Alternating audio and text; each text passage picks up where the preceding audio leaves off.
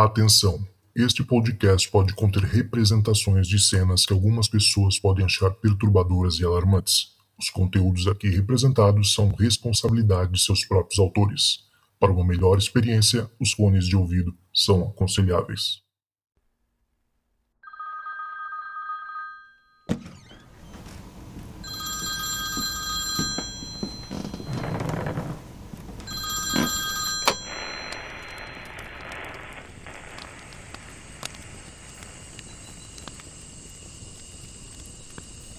Olá, Zoucas. Olá a todos os ouvintes do podcast Relatos do Além.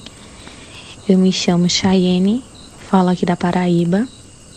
E eu resolvi entrar em contato com os Zoucas para falar sobre esse relato, justamente ao escutar o, o relato, né, o, o episódio, melhor dizendo, de número 12, onde que um dos entrevistados, né, do episódio falou sobre a comadre Florzinha.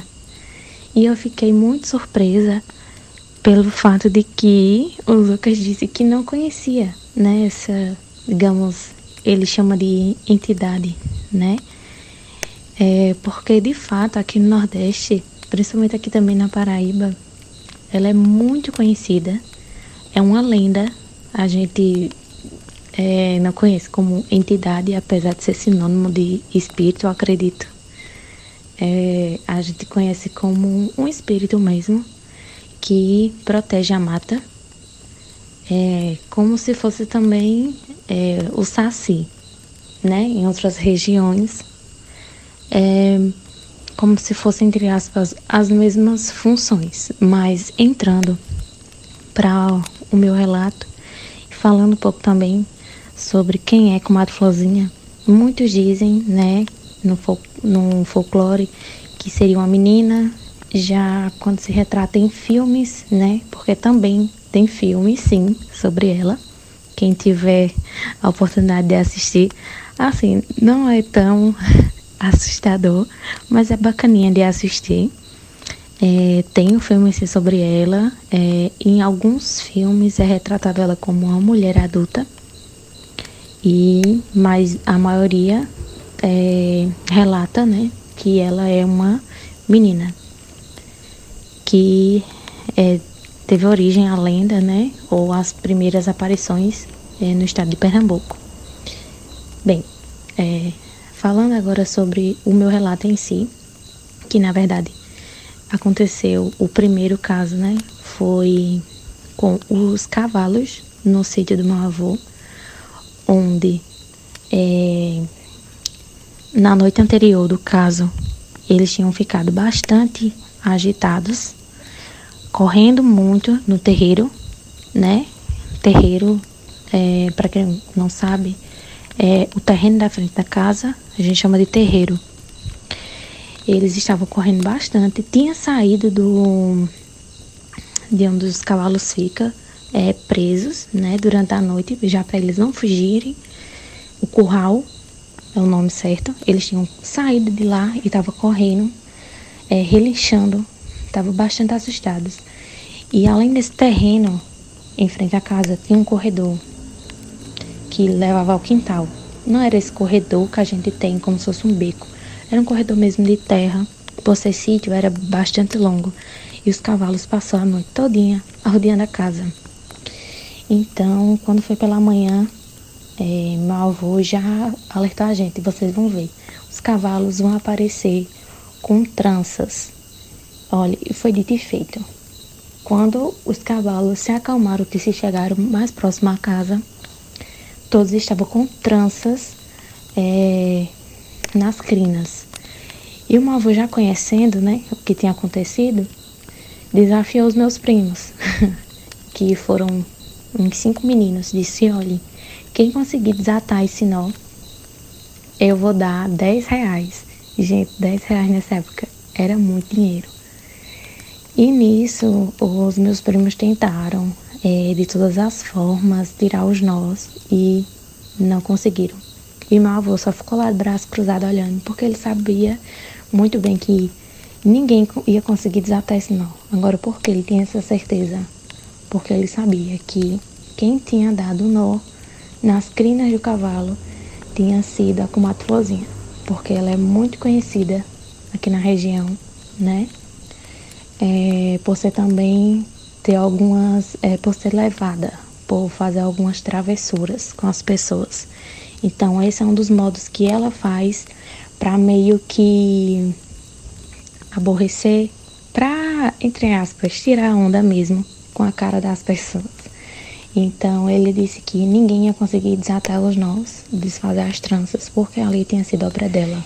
E os meninos não conseguiram, meu avô teve que cortar o, a crina dos cavalos mesmo, porque não teve jeito. Mas o relato que mais me, me pegou assim, me marcou, foi na época de 2009. É, acredito que 2009, tinha 10 anos. Meu irmão tinha 15 na época e ele era bastante levado. Ele estava naquela fase de adolescência, ele estava bem assim, é, uma fase rebelde, que ele estava batendo de frente muito com a minha mãe. E nessa época a gente morava já em outro sítio, que era mais de mata fechada mesmo. E o marido, né, da minha tia, vendo aquela rebeldia toda, disse: Rapaz, tu tá brabo demais, né? Tu tá muito. A crista cresceu já, que é um termo que a gente usa aqui quando um menino, um rapaz, tá é, muito rebelde. Aí ele já tinha tomado uma e, e resolveu desafiar o meu irmão. E disse, né? É, minha mãe tinha um. como se fosse um barzinho assim Sendo que, detalhe, era dentro de um sítio, esse barzinho, numa casa de farinha. E ao redor ali tinha um barreiro. É, e após esse barreiro tinha uma. como se fosse uma barragem, uma cerca dividindo. É, após essa cerca dividindo terreno, é, terreno, era uma mata. E ali ao redor tinha esse barreiro, tinha cavalos, né? E já era noite, por volta de 10 horas da noite. E meu tio, é, o marido da minha tia já estava meio bêbado e disse: Se tu é tão homem assim, eu vou jogar essa minha sandália ali no meio, no meio do mato e quero que tu vá pegar. Se tu não tiver medo na comadre Florzinha. Eu não sei como eles entraram nesse assunto, mas ele desafiou o meu irmão. Ai, meu irmão, ah, eu vou agora. Aí ele disse, mas você tem que insultar ela. Se você insultar ela, de que você é homem. Aí eu, você insulta, eu vou jogar o chinelo e você vai buscar.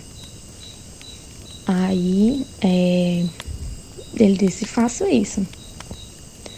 Aí meu, é, o marido da minha tia jogou o chinelo. Pronto, aí tinha o barreiro, tinha essa cerca. Caiu próximo a essa cerca que dividia os terrenos para chegar à mata. Aí ele foi e disse, uma florzinha sua, e disse um insulto, disse uma palavra. Coisas que não pode, não pode fazer, porque de fato ela se aborrece. Então ele fez isso. Sendo que na hora que ele foi buscar é, a sandália, né, o chinelo, o cavalo começou a relinchar. O cavalo relixou muito e entrou para dentro do barreiro, de tanto medo, do medo que ele teve. Nessa hora, eles escutaram um assobio, bem longe. Ele disse depois que se arrepiou todinho, dos pés à cabeça. E para quem não conhece, é, os assobios dela é dessa forma. Se você escutar longe demais, é porque ela está perto. Se você escutar perto demais, é porque ela está longe. Então, nessa hora, infelizmente, o marido da minha tia perdeu o pá do chinelo, porque é, meu irmão não teve coragem de buscar, né? Foi correndo para casa e ele escutando durante todo o caminho de volta para casa, nesse sítio. Porque as casas eram assim separadas esse bar era um pouco mais distante da nossa casa. Ele veio correndo, mas foi o caminho todo escutando é, as bios e ele disse que vendo coisa também, no meio do caminho, ele veio correndo para casa e ele chegou em casa morrendo de medo. Pa é, passou a semana toda assim, como é que eu posso dizer, deslumbrado com o que escutou e com o que viu. E também, é, durante a semana, ela não deixou é, barato. Né? A comadre Florzinha ficou atormentando ele. A gente foi na casa da minha avó, é, essa semana que ocorreu esses fatos, é, que já era em outro sítio, mais próximo ao centro da cidade. E eu estava tomando banho pra gente sair. A gente ia na rua, né, no centro. E ele do nada bateu na janela, no vasculhante, né? Da janela. É, para com isso, Jaine, para de ficar me amedrontando. E eu fiquei meio que, o que é que eu tô fazendo? E eu fiquei super chateada por ele ter, né, ter feito esse escândalo todo. Eu saí, perguntei o que é. Ele disse: Você acha que eu não tô escutando, não? Você assobiando pra mim? Nessa hora, eu me arrepiei toda, da cabeça aos pés, porque eu já tinha ficado bastante impressionada pelo que ele tinha relatado no dia que ele tinha desafiado, né? A entidade. A gente ficou com muito medo. Eu fiquei com medo dela ir atrás dela dentro da nossa casa. E depois disso, que ele disse que estava escutando os assobios, eu disse: Não, eu não fiz nada disso. E ele ficou com muito medo. E quando a gente foi sair para ir na rua, a gente foi ouvindo o caminho todo, os assobios dela. Ou seja, ela estava avisando que estava presente, que estava ali vendo ele e para ele tomar atenção e tudo mais. Mas eu sei que até hoje ele nunca mais é, desrespeitou, digamos assim, até porque aqui de fato é, tinha um, um, local que tinha um lajedo, né? Para quem não sabe, lajedo é uma pedra bem grande. É, e a minha avó dizia que quando fosse de meio-dia, ninguém fosse andar para para caçar bicho, porque essa hora é uma hora de assombração e tudo mais. Como se fosse uma lenda que tem também, interna, né, aqui. E os meus primos foram justamente fazer isso. Isso não faz muito tempo, faz no máximo cinco anos. E era um grupo de quatro meninos.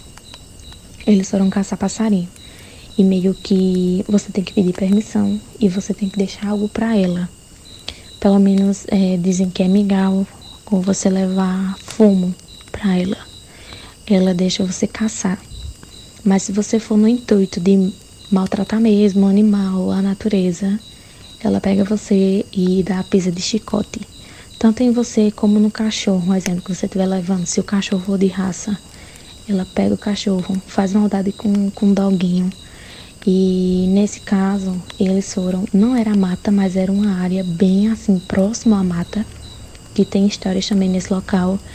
E um dos meninos, não foi meu primo, mas foi um amigo dele, eles estavam lá caçando o passarinho. E na hora que ele ia atirar com a balinheira, ele disse que desceu do pé de manga uma criatura que era justamente como ele, como a gente descreve, né? A comadre Florzinha. Não dava para ver nada. Só assim, uma, uma mulher muito, muito branca, pálida na verdade, não dava para ver o rosto, mas era um cabelo muito longo. Tipo, imagina aquela imagem da Samara, sendo que maior e mais tenebrosa. E ela começou a correr atrás dele de quatro. E somente ele via. E ele começou a gritar no meio do nada. E meu primo perguntava: O que é que tá acontecendo, Fulano? E ele: Você não tá vendo ela, não, você não tá vendo ela, não. E disse que ela pulou em cima dele para bater nele. Sendo que nessa hora ele conseguiu forças para correr. E todos saíram correndo porque ninguém entendeu nada. E mas somente ele viu, somente das quatro horas cinco pessoas que estavam no local, que era tipo tudo criança, né? Só um viu que foi esse menino. E ele ficou assim muito chocado com isso E até hoje ele não frequenta mais esse local. Hoje em dia ele já é, creio que, um adulto, pelo tempo que faz. Mas ficou muito marcado assim negativamente para ele. E o lado bom é que ele não vai mais caçar passarinhos, né?